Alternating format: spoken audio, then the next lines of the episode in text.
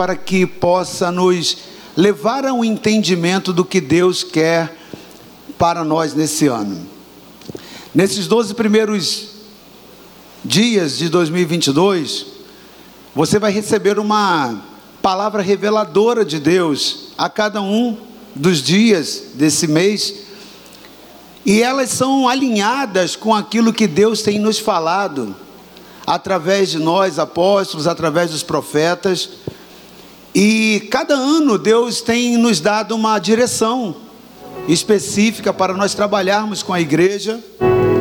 E nesse ano específico, nós temos um ano muito importante para Filadélfia, porque nós vamos fechar o, o, ciclo do sétimo ano, ou seja, nós vamos é, em julho comemorar o nosso sétimo ano aqui em Vila Velha, dentro do propósito que Deus nos trouxe. E para a nação brasileira é um ano também muito importante porque nós estamos comemorando o nosso quarto jubileu após a independência do Brasil. E você vai ser ministrado, já foi um pouquinho ministrado a respeito do jubileu, do ano do jubileu, mas talvez esse entendimento não seja amplo e nós, é, não nos 12 dias, mas nós falaremos a respeito disso, porque o, o nosso quarto jubileu do, no Brasil é algo que todas as igrejas no Brasil inteiro estão se mobilizando para que possamos aproveitar o calendário bíblico e vivemos um ano de restituição.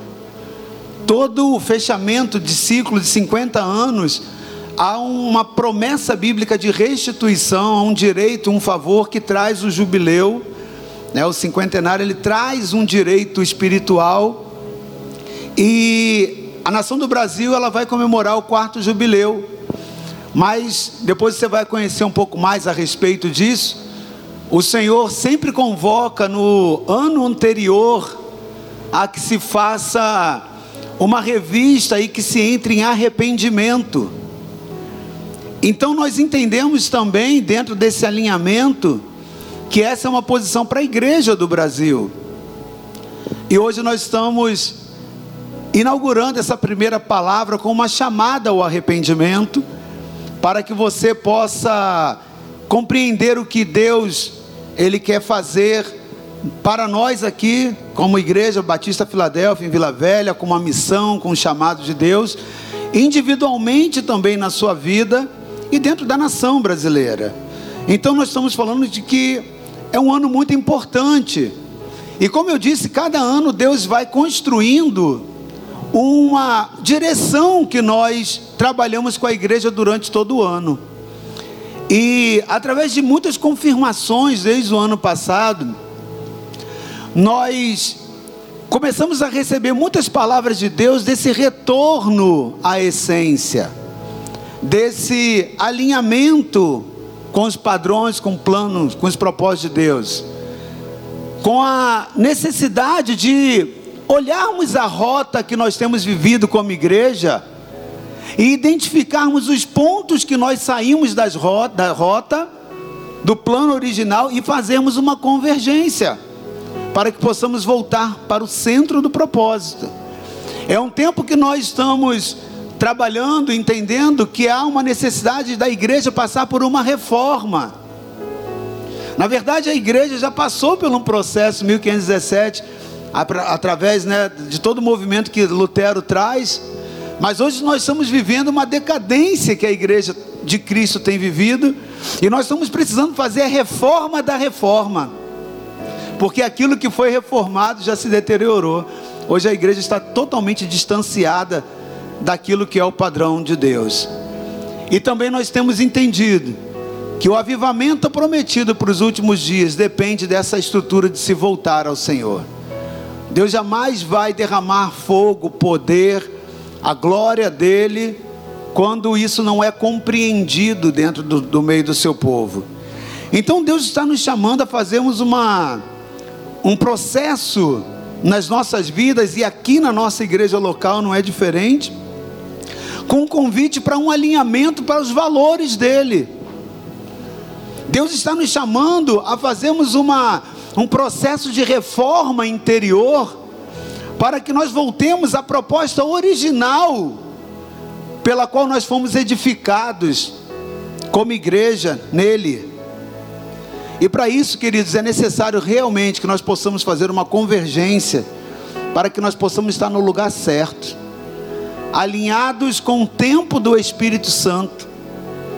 Nós não podemos estar descompassados do Espírito de Deus. É Ele que rege a igreja do Senhor aqui na terra. O Espírito não pode estar nos conduzindo, conduzindo a igreja para um lugar e nós, a igreja, irmos para um outro lugar. Não. Há uma necessidade de nós convergirmos as nossas mentes, nossas posturas, nossos corações para a vontade do Espírito, entrarmos em sincronia do Espírito com esse tempo, querido.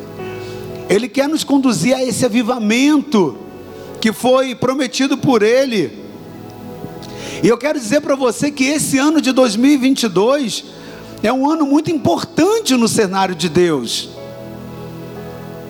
Para que algumas coisas que já vinham se costurando, elas comecem a acontecer. Então todo movimento e o entendimento e as conexões apostólicas, proféticas, elas têm convergido para uma única linguagem, para uma direção. E na obediência do Espírito Santo, nós entramos nesse ano falando e restaurando o conceito de eclésia. Esse é um tempo, querido, para que nós possamos fazer uma convergência ao projeto original de Deus para o qual Ele nos mandou para essa cidade, como igreja aqui para essa cidade. Há um fundamento, há um motivo, há uma expectativa no coração de Deus.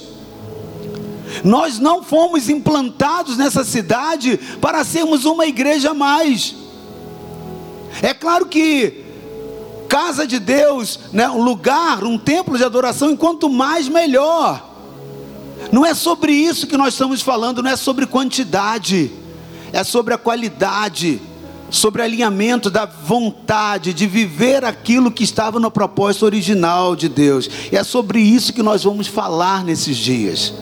É sobre isso que está ardendo e pulsando no coração de Deus que nós vamos trabalhar. Então nós vamos passar nesses 12 dias por um processo de uma revista pela ótica de Jesus não pela nossa ótica.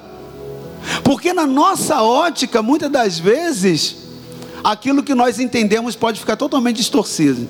Nós podemos nos achar perfeitamente aprovados, aptos na nossa visão pessoal. Oh, mas eu estou ali todo dia, nós estamos nos movendo, como igreja nós participamos, nós fazemos isso, ajudamos em projetos sociais e tal. Mas existe uma ótica de Jesus. E muitas das vezes a nossa ótica ela é, ela é religiosa. E nós nos sentimos religiosamente dentro da vontade de Deus. Mas quando o Espírito Santo vem, quando o Espírito Santo ele entra no nosso interior, ele remove tudo, ele revolve tudo, ele, ele começa a mexer em áreas que muitas das vezes estão ali, ó, ali em segredo, ali fechadinha, e o Espírito Santo começa a trazer à tona.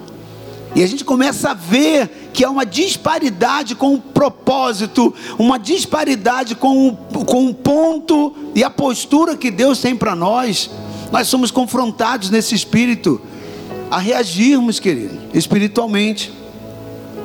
É muito interessante que quando você vai lendo a palavra do Senhor, e chega lá no livro de Apocalipse, o capítulo 2 e 3 de Apocalipse, você vai ver que Deus traz uma palavra às sete igrejas da, que estão lá na Ásia. E essas palavras são advertências aos santos. Essas palavras advertem os santos dos perigos dos últimos dias. O Apocalipse ele é um livro que ele aponta para o tempo final. Então, o Espírito do Senhor Jesus traz uma palavra revelada a João, falando às sete igrejas. Na verdade, essas sete igrejas são uma igreja só, a igreja de Cristo, reunida em vários lugares, mas é um povo só. E Jesus traz uma advertência, traz uma palavra, traz alguns despertamentos e algumas palavras de exortação, e persiste em dizer: que quem tem ouvidos que ouça o que o Espírito diz às igrejas.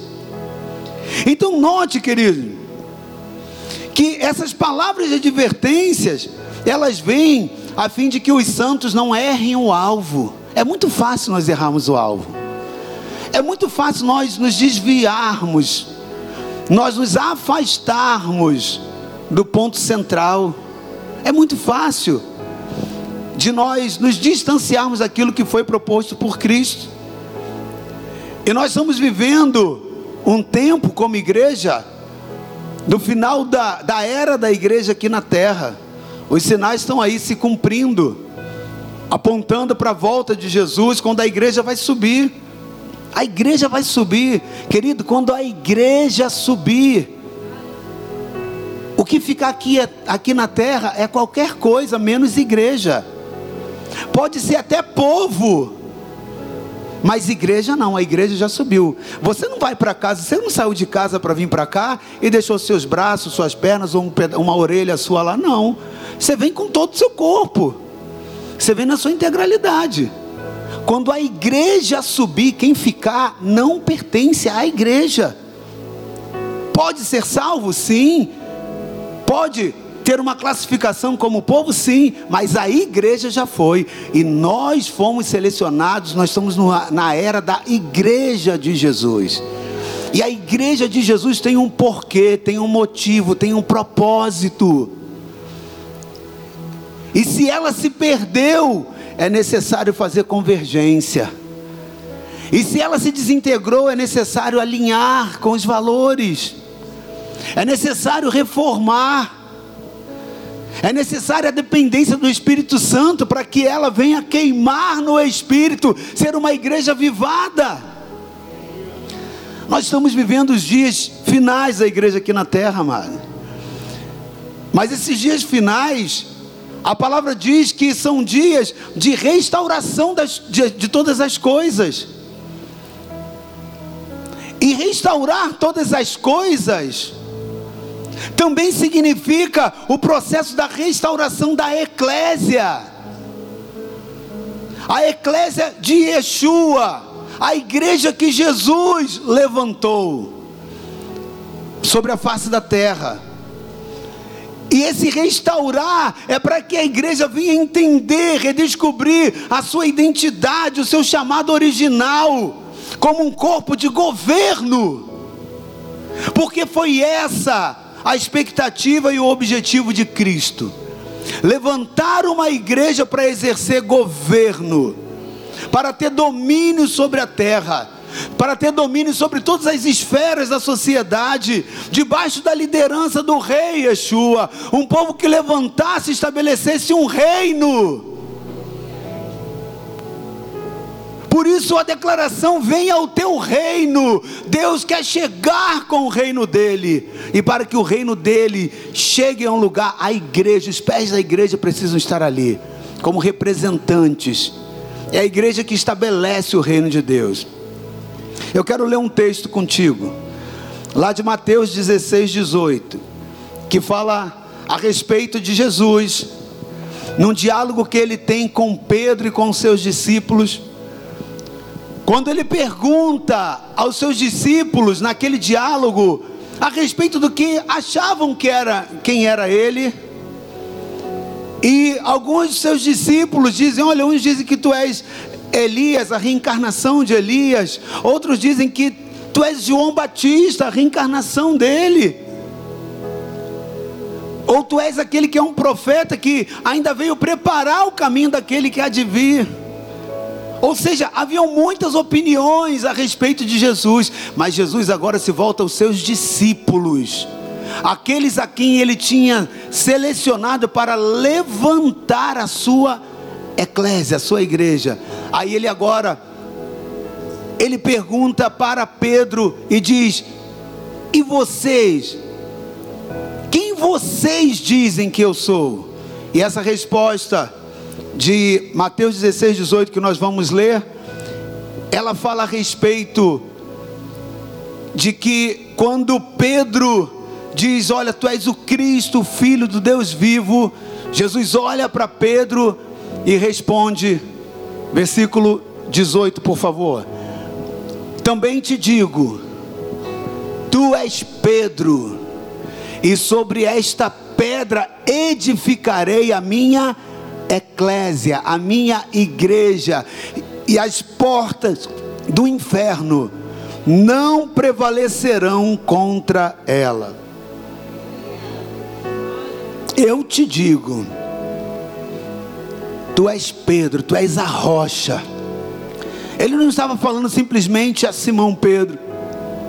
Ele agora estava se dirigindo, mostrando aquela igreja edificada agora nele, porque ele sim era a rocha angular, rejeitada pelos homens, pelos edificadores, mas que veio ser a principal rocha. E ele agora olha e declara: é sobre essa eclésia, é sobre essa igreja, é sobre essa rocha que eu edificarei a minha eclésia e as portas do inferno não prevalecerão contra ela.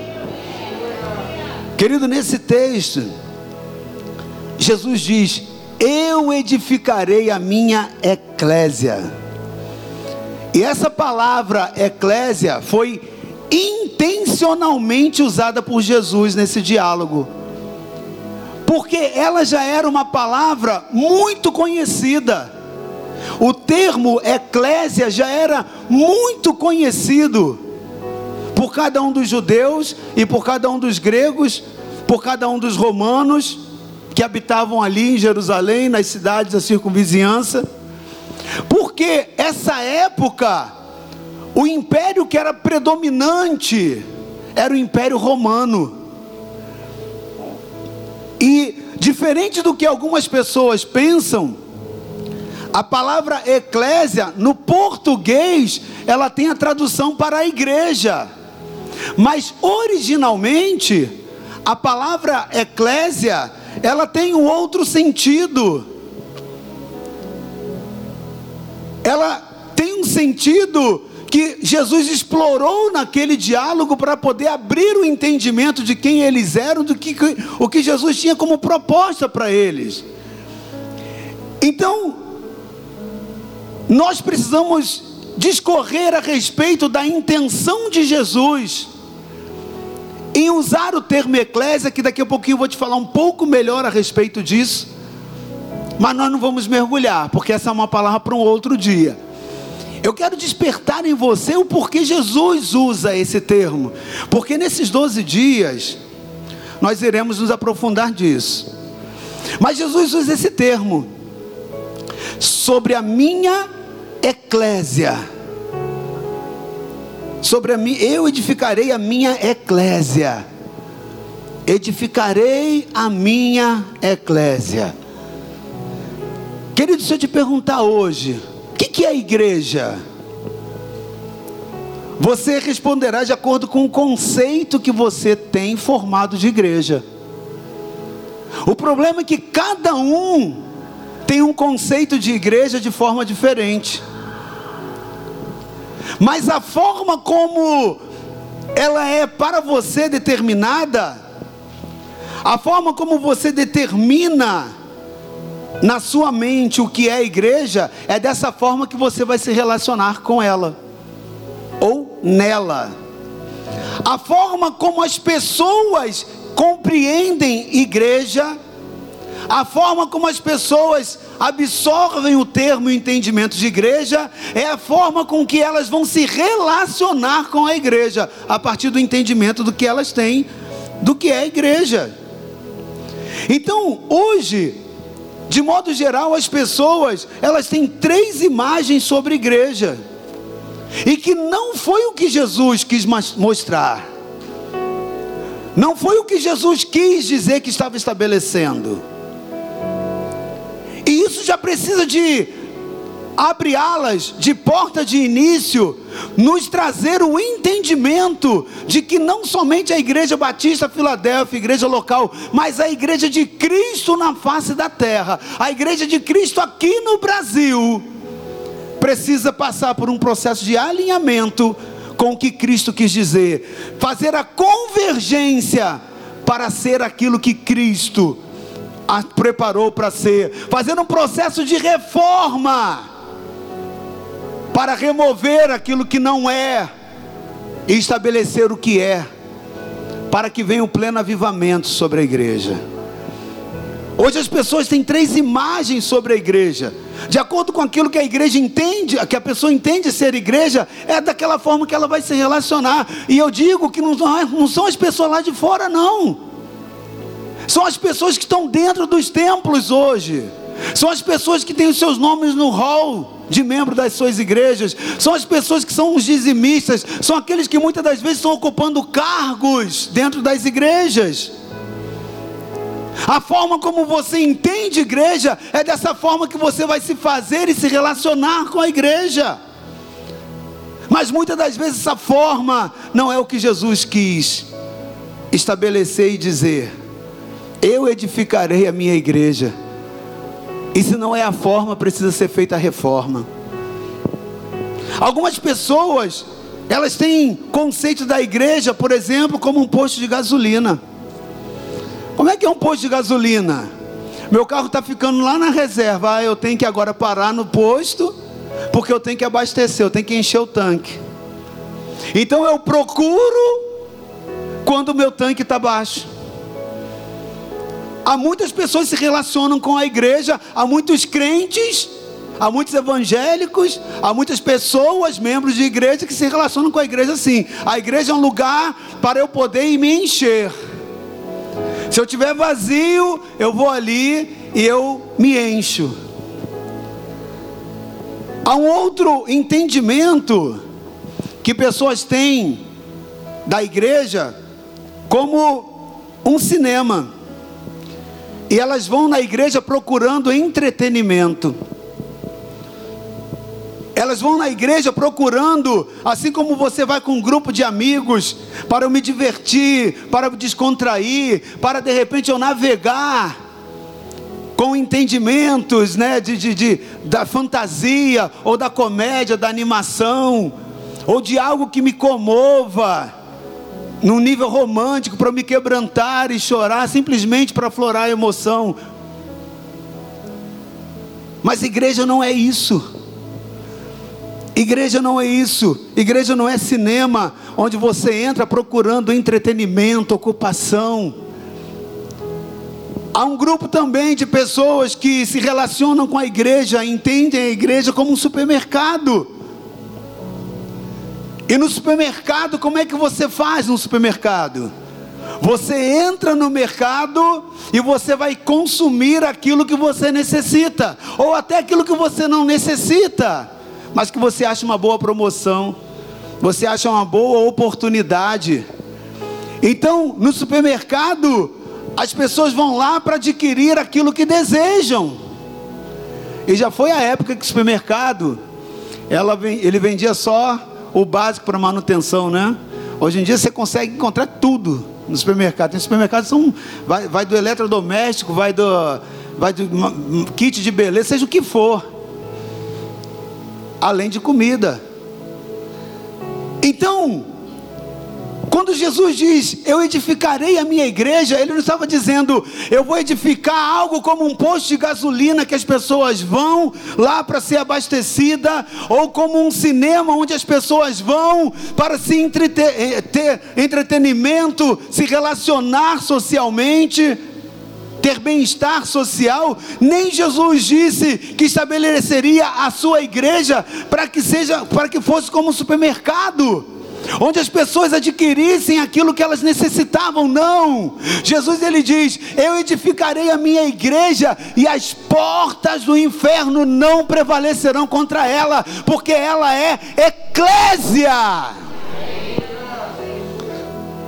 Agora o que que tem o posto de gasolina, o que, que tem o cinema e o que tem é, é, o supermercado de similares entre si.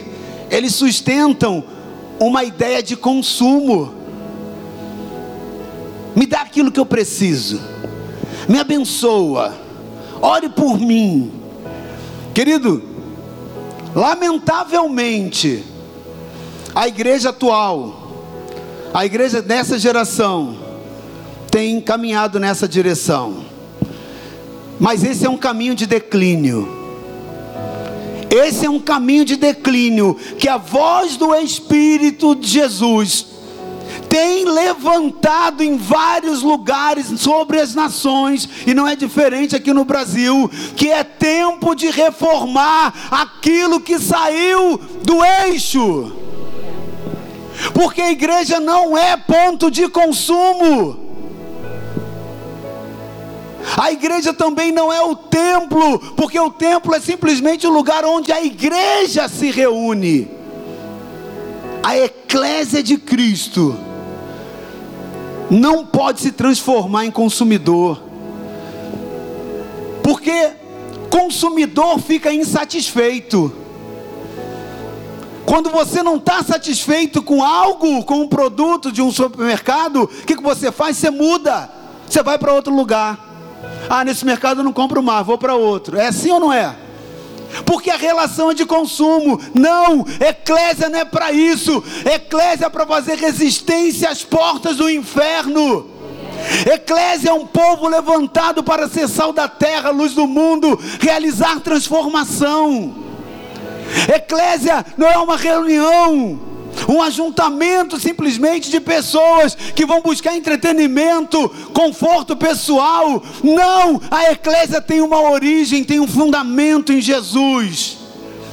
E a igreja que se corrompe, ela sai, a eclésia que sai desse entendimento deixa de ser eclésia. E quando a sua relação com a eclésia é uma relação de consumo, Sabe o que acontece? Você não se relaciona com a sua missão, com a missão da eclésia, a missão que Cristo estabeleceu. Quando a sua relação com a eclésia é uma relação de consumo, você não fica comprometido com o propósito da eclésia. Assim como você também não experimenta o verdadeiro poder da ressurreição em Jesus. Muito pelo contrário, em sentido contrário a esse entendimento de consumo,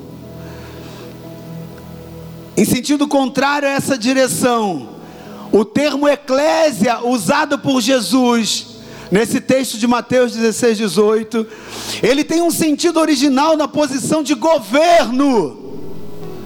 A igreja foi levantada para exercer governo e autoridade. É uma posição governamental. E isso é um conceito da nova aliança trazido por Jesus, mas não é desconexo daquilo que Deus faz com o povo dele desde a antiga aliança, porque quando você vai lá em Gênesis 1, 26, Deus dá uma ordem para a humanidade. Quando ele diz façamos o homem a nossa imagem, a nossa semelhança, a Bíblia diz e tenha ele domínio. Domínio sobre a terra. Isso diz respeito a governar. Isso diz respeito a trazer ordem. Isso tem é, é, uma conexão com o entendimento de administrar, de proteger, de manter, de, de, de fazer manutenção de algo. Nós fomos chamados como eclésia por Jesus para governar na terra. Governar os cursos e os recursos que Deus colocou na terra. E sabe qual é o problema de quando nós não ocupamos aquilo que Deus nos chamou para ocupar? É que se a igreja, se foi dada somente à igreja o poder e a autoridade para exercer governo, quando a igreja sai da posição de governo, o desgoverno se estabelece. Tanto internamente na igreja, quanto também nas nações. O que você vê hoje na decadência do Brasil, não há presidente, não há direita ou esquerda que possa resolver. Porque essa infertilidade que há no Brasil, esses muitos problemas espirituais, é a responsabilidade de uma igreja omissa, que não governar.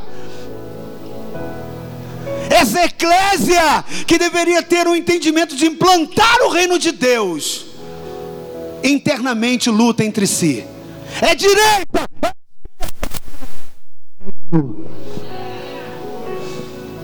é o reino, é tempo de alinhamento com a vontade de Deus, porque se você é um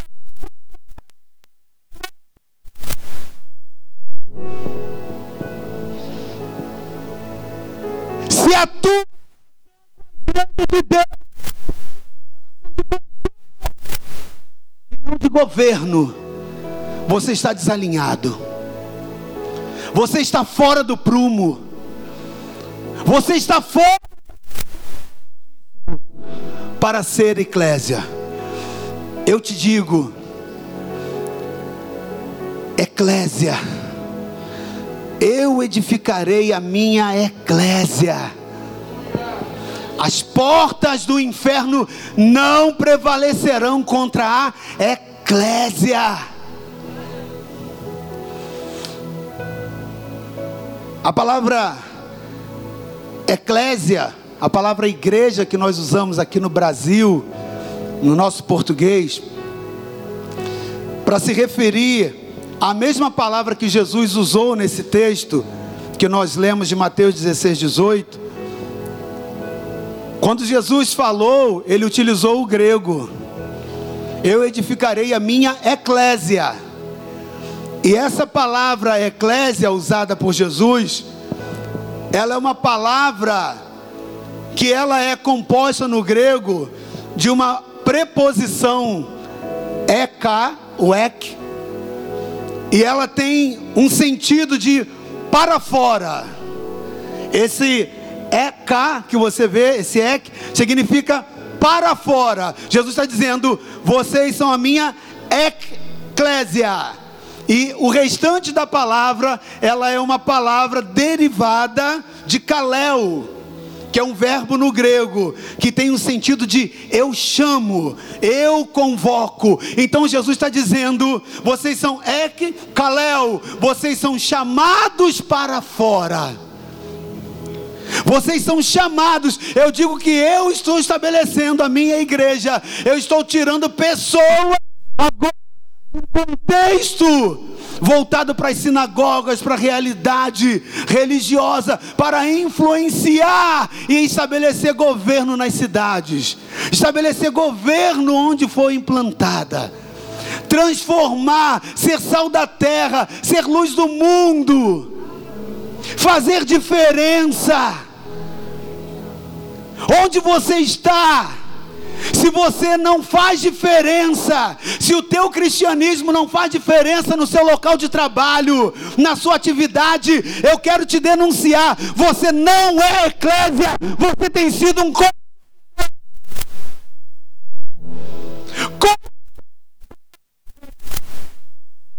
olhando somente o que Cristo pode conceder. Você foi chamado para transformar, ser sal, ser luz. Se a sua vizinhança não vê diferença em você, o seu evangelho é barato vendido. Você não é a eclésia que Jesus falou. Você pode ser a igreja no conceito brasileiro de consumo, entretenimento, cinema, posto de gasolina, derrama que eu bebo. Manda aí, Jesus, né? Você pode ser supermercado, ou quero isso, aqui eu quero, ah, essa unção eu quero, não, essa aqui eu não quero não, essa aqui. A forma como você se relaciona com a eclésia e como você é eclésia lá fora, identifica o seu nível de evangelho. E se você faz parte ou não dessa igreja. E se quando a igreja for, você vai ficar ou se você vai. Porque a igreja, a eclésia verdadeira, ela vai mas os consumidores ficam. E aí eu quero te perguntar, Batista Filadélfia de Vila Velha, pastoreado por mim, pela minha esposa, e os pastores que administram junto aqui conosco, você vai subir ou você vai ficar? Você é sal da terra e luz do mundo, o seu evangelho faz diferença lá no seu local de trabalho, você é um apóstolo lá no seu trabalho, ei, como assim? Então deixa eu te explicar um pouco melhor. Quando Jesus usou esse termo, ele fez isso de uma forma proposital, sabe por quê? O Império Romano dominava aquele ambiente, né? De uma forma global, era um dos impérios mais fortes e proeminentes, onde tinham várias nações subjugadas. E na Grécia Antiga, essa palavra eclésia, ela já era muito tempo antes de Jesus usá-la, já era é, utilizada de uma forma muito comum para se relacionar um grupo de pessoas, a pessoa ou o grupo de pessoas que tinham dentro daquele conceito imperial uma vida de submissão ao rei, um sentido de, é, é de fidelidade a um rei, né, ou aquele imperador, e mostrando também fidelidade ao seu exército. Eram pessoas normalmente que eram pessoas importantes para dentro do seu contexto social. E elas não tinham nada a ver com a igreja que nós temos hoje, esse conceito. Eram pessoas da sociedade. Eram pessoas que estavam no seu dia a dia, mas elas entendiam a necessidade de se manter o domínio do império. E eles levavam aquilo dali, assim como você vê hoje, pessoas que quase matam um por causa de Bolsonaro, ou quase matam por causa de Lula, da direita da esquerda. Você já viu alguém assim? Né? Tem gente que quase mata e quase dá vida. Né? Morre, perde o amigo, perde família. Tem gente que perdeu amigos por causa disso, você já viu?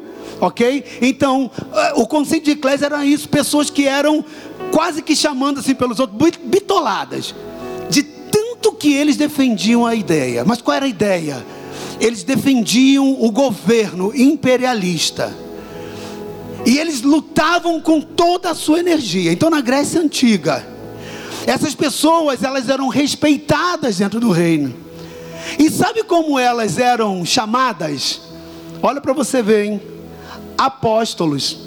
Então, cada pessoa que defendia até o final a ideia com convicção, com unhas e dentes, e brigava por aquilo dali, eles tinham uma missão, onde eles identificavam um local onde o império não estava sendo governado, onde eles não estivessem submetidos àquelas leis, eles entravam ali com autoridade e eles chegavam ali revestidos dessa autoridade, porque o rei lhes tinha concedido essa autoridade, e eles chegavam nas portas daquela cidade como mensageiros do rei. A palavra apóstolo significa mensageiro, enviados. Isso não tem a ver, veio depois para a área eclesiástica, para a igreja, consegue entender? Mas esse conceito é muito antes, e ele não tem a ver com religião ele tem a ver com postura, com posição, com missão.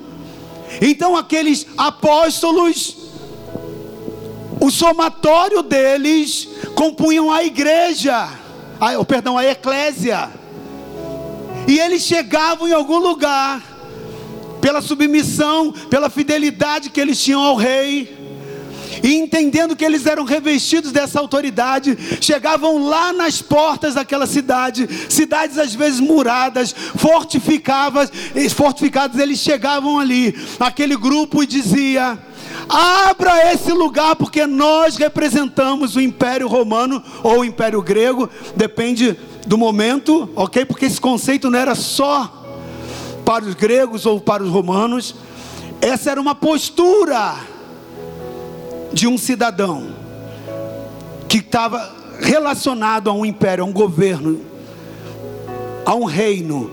E eles chegavam nas portas daquele lugar e diziam, batendo na porta: Abram as portas, porque se vocês não entrarem, não abrirem, para que entremos nós e para que aquilo que é delegado pelo rei, se implante agora como cultura aqui dentro.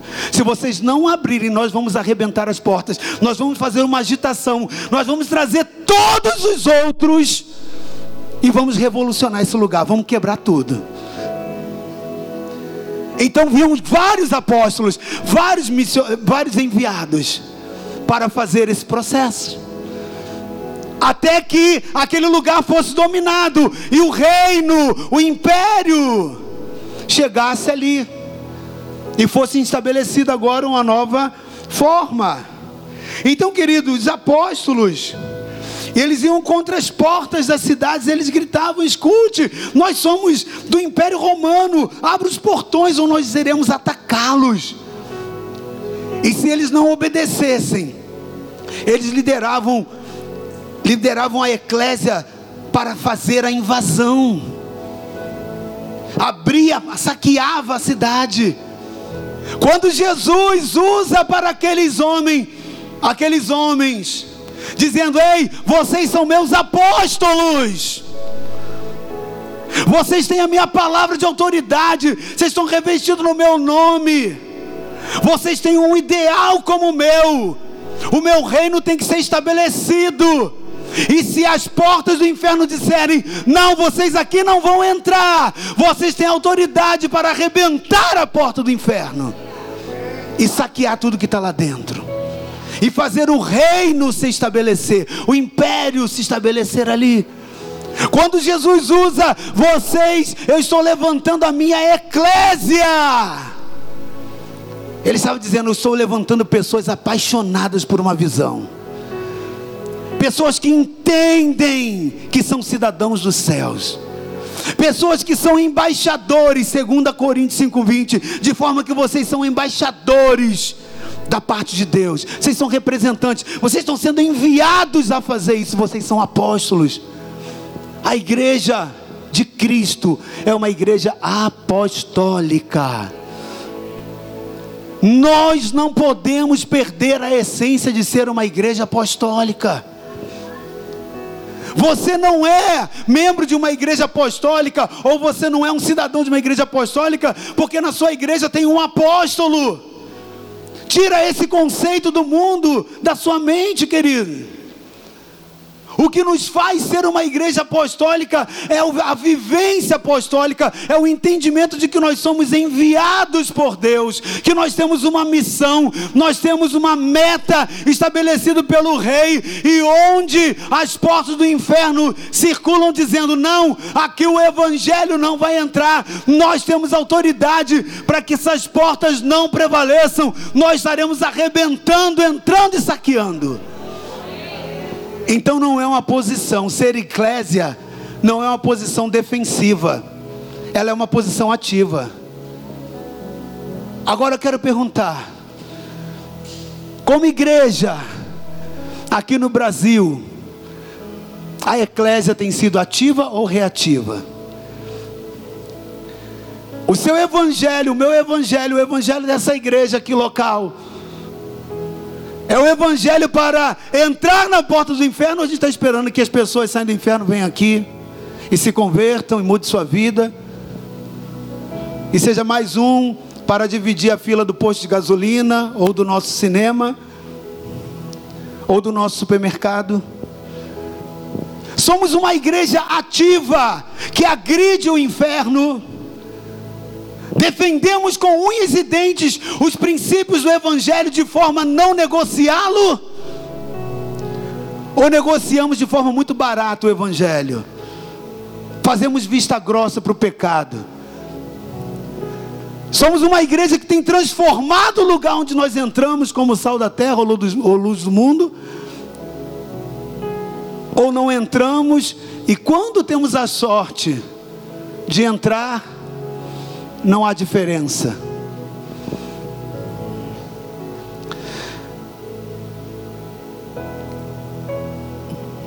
Querido, esse é o poder da eclésia, e esse é o poder dos apóstolos, de entrar, de conquistar uma cidade, para que o reino de Deus se expanda.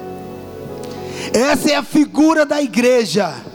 Muito diferente do posto de gasolina, muito diferente do cinema, do supermercado. Jesus diz: Eu edificarei a minha eclésia. A eclésia edificada por Jesus, ela é tão poderosa que ela não poderá ser derrotada pelas portas do inferno. A eclésia de Jesus é um grupo de pessoas chamadas do reino das trevas. Ele chamou para fora do reino das trevas, para se tornarem a sua habitação, o seu corpo, a sua família, o seu templo. E isso para quê? Para essa eclésia, essa igreja reinar com Cristo, reinar com o Rei dos Reis, para expandir o reino de Cristo aqui na terra. Então ele levanta apóstolos não no título, não na figura ministerial. Cada um de nós que aceitamos Jesus, somos apóstolos, porque fomos enviados para uma meta, para uma missão. De quebrar as portas do inferno, de libertar aquelas pessoas que habitam lá e de levá-las para o reino do céu. Querido, a eclésia, ela é muito poderosa, porque ela é edificada por Jesus. Mas as pessoas pensam na igreja como um lugar onde elas vão para receber. As pessoas lá do mundo fazem isso, sabe por quê? Porque nós aqui pensamos dessa forma. As igrejas, elas não são mais um exército, elas não são mais apostólicas. Nós mudamos o conceito. Queridos, as igrejas precisam ser apostólicas, proféticas, pastorais. Elas precisam enviar chamados, proclamar o evangelho, cuidar das pessoas perdidas. Então é evidente, querido, que algo está errado com a igreja atualmente. A igreja, ela não tem exercido poder. A igreja, ela não tem exercido a autoridade que recebeu de Jesus para transformar o mundo. Eu queria que projetasse, por favor, Pedro, Romanos 12, 1 e 2.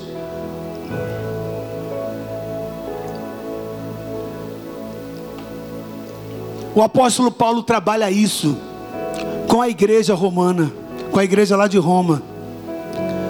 E ele disse: Rogo-vos, pois, irmãos, pela misericórdia de Deus, que apresenteis o vosso corpo por sacrifício vivo, santo e agradável a Deus, que é o vosso culto racional.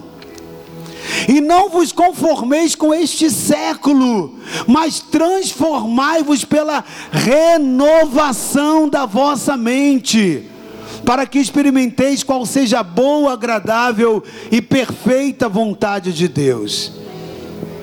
Queridos, presta atenção. Eclésia significa chamados para fora.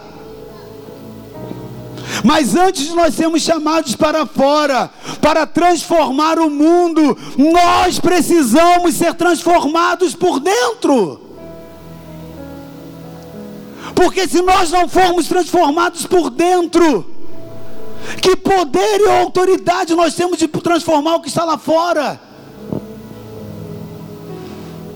Há algo muito errado com a igreja de hoje. E que Deus quer reformar, quer alinhar, quer convergir, para que essa possa ser avivada e poder transformar o que está lá fora. Em 2020, houve uma pesquisa do Datafolha. Você pode procurar isso lá na internet.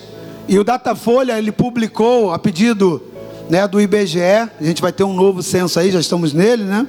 Mas 2020 foi feito esse pedido para poder saber, claro que isso aí tinha todo um cunho político também, um interesse para poder entender, né? Mas não vem ao caso, mas você pode ler lá nas matérias. 2020, Datafolha publicou uma pesquisa informando que os evangélicos no Brasil representavam 31%, representam 2020, 31% da população. Só evangélicos, não é cristãos não, tá? Porque se juntar cristãos tem muito mais, ok? Porque tem os católicos, tem os é, é, de outras denominações, ok? Está falando só dos evangélicos. 31%, o que equivale a 65 milhões de pessoas dentro do Brasil. 65 milhões e 400 mil pessoas declarando sou evangélico. Lembra que a Bíblia diz: vocês são eclésia, vocês têm autoridade, vocês têm poder para mudar, para transformar a nação. 65 milhões de pessoas dentro de uma nação, para exercer governo, para exercer autoridade. Mas o que é que nós vemos quando nós olhamos para o contexto que são vividos hoje pela igreja aqui no Brasil? Querido, nós anunciamos e proclamamos que nós passamos de 65 milhões de evangélicos no Brasil. Mas curiosamente, a nossa sociedade vai de, vai de mal a pior. Os presídios estão superlotados. A segurança pública, ela está indo de mal a pior. A corrupção, ela está presente em quase todos os lugares. Na verdade, a própria igreja, em muitos lugares, elas não têm, muito, não têm aspecto nenhum, nem referencial nenhum de mudança, nem dentro do seu rebanho. Hoje é aceito dentro das próprias igrejas coisas que a Bíblia condena, como homossexualismo e lesbianismo, como a corrupção e tantas outras coisas. Mas a igreja faz vista grossa. Não é a quantidade que te faz eclésia. Eclésia, ela é medida pela qualidade e o entendimento. Por isso que o apóstolo Paulo diz: eu, eu vos rogo que vocês transformem a sua mente, a vossa mente. Senão vocês não vão experimentar a vontade de Deus. Vocês não vão se contextualizar com o que Cristo trouxe como missão e meta. É necessário para que você viva, eclésia, você experimentar a vontade de Deus, que você renove a sua mente. E a igreja, querido, por causa dessa falta de renovação na mente, em muitos aspectos, ela não tem sido referencial de mudança. Pelo contrário, em muitos casos, a igreja tem se adequado à forma do mundo. Há uma forma que quando você entra, igual a massa do bolo, se a forma é redonda, você, o bolo vai assar redondo. Se a forma é quadrada, ele vai assar quadrado. O mundo tem uma forma.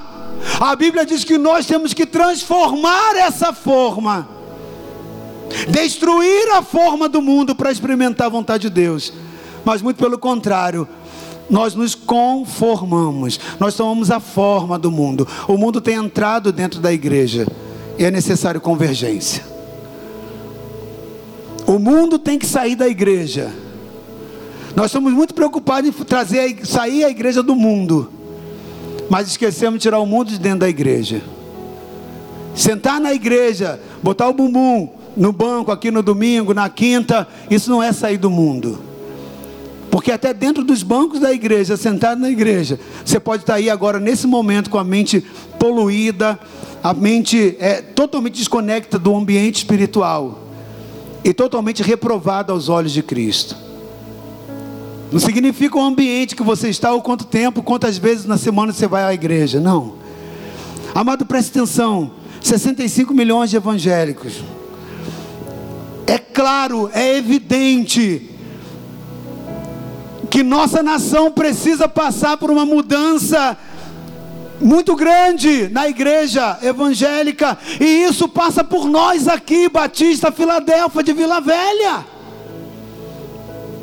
Nós precisamos de uma transformação que nos leve ao centro da vontade de Deus, para que de fato nós possamos salgar, nós podemos, possamos temperar esse mundo, nós possamos brilhar como astros no meio da escuridão.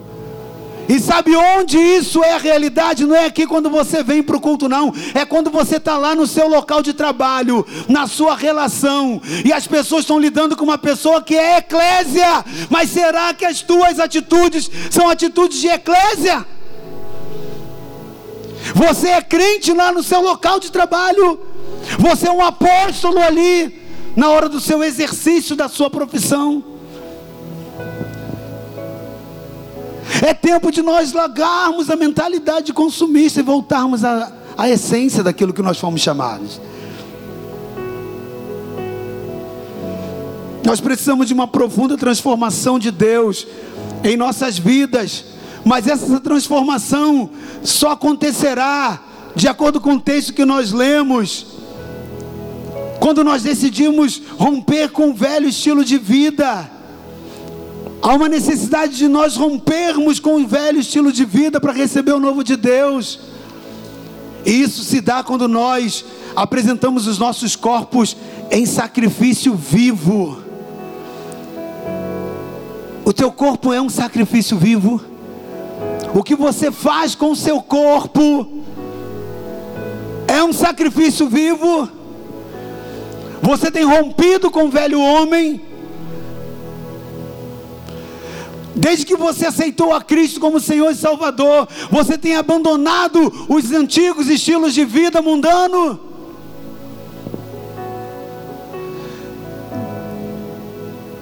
Para que nós possamos viver essa transformação de Deus na nossa vida, é necessário nós sermos um sacrifício que agrada a Deus.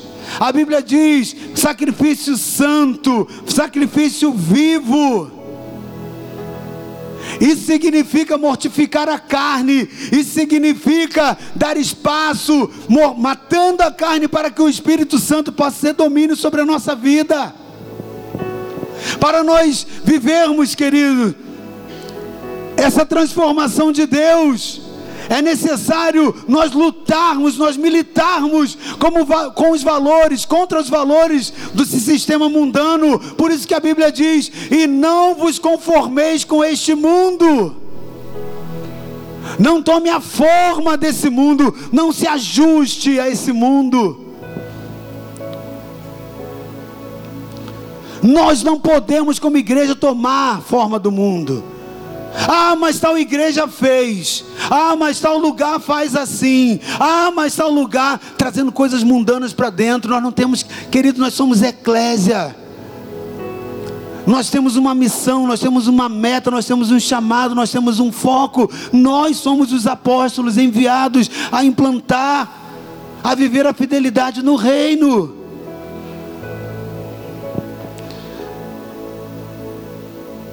1 João 2, 15 17, a Bíblia diz: Não ameis o mundo, nem o que no mundo há.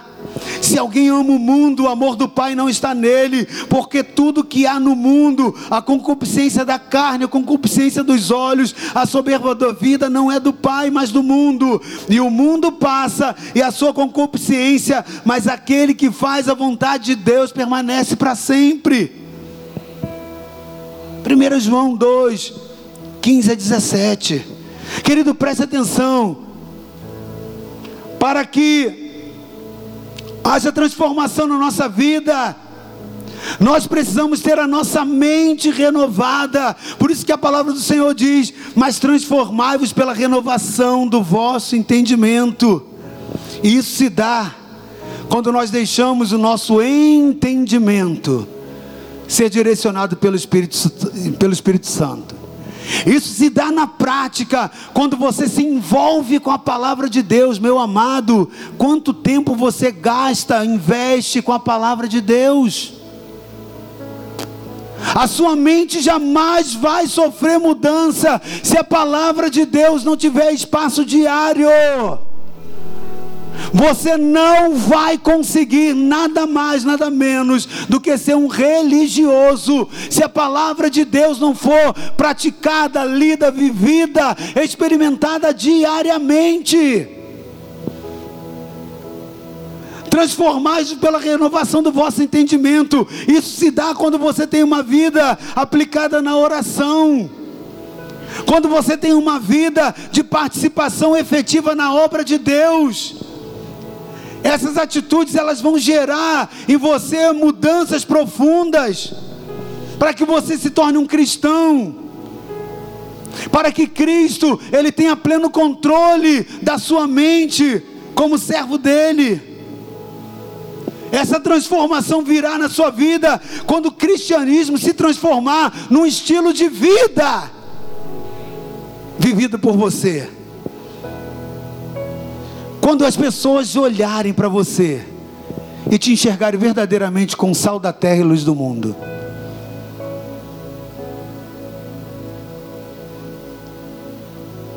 se você não faz diferença nenhuma no seu cristianismo, você precisa ser alinhado com os padrões de Deus.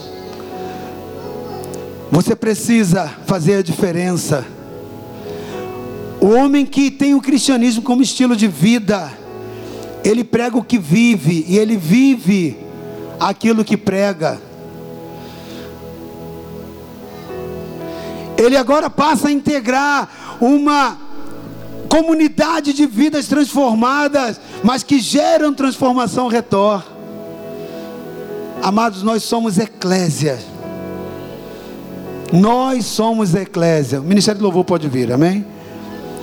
Nós fomos chamados para fora das quatro paredes. Chamados para revolucionar, chamados para transformar. Chamados para fazer a diferença. Chamados para fora para fora para transformar lá no lugar onde nós estamos. Fazer diferença, transformar, ser sal da terra e luz do mundo. Amado, preste atenção. Nós somos chamados para fora das quatro paredes para transformar. Mas como nós transformaremos se para dentro das quatro paredes nós não fomos transformados? Antes de nós transformarmos algo lá fora, nós precisamos ser transformados por dentro. A igreja reformada, a igreja alinhada, a igreja convergida e avivada pelo Espírito Santo, essa é a igreja que tem vida, querido. Fique de pé nesse momento. É isso que nós precisamos procurar ser. Deixar procura, procurar, deixarmos de ser vistos como postos de gasolina, como cinemas, ou como supermercados, para nos transformarmos numa verdadeira eclésia de Jesus. Nós precisamos usar aquilo que Deus nos deu para avançar, invadindo o reino das trevas. As portas do inferno estão ali para tentar se defender do ataque constante da igreja, mas Jesus já nos disse que as portas do inferno não prevalecerão.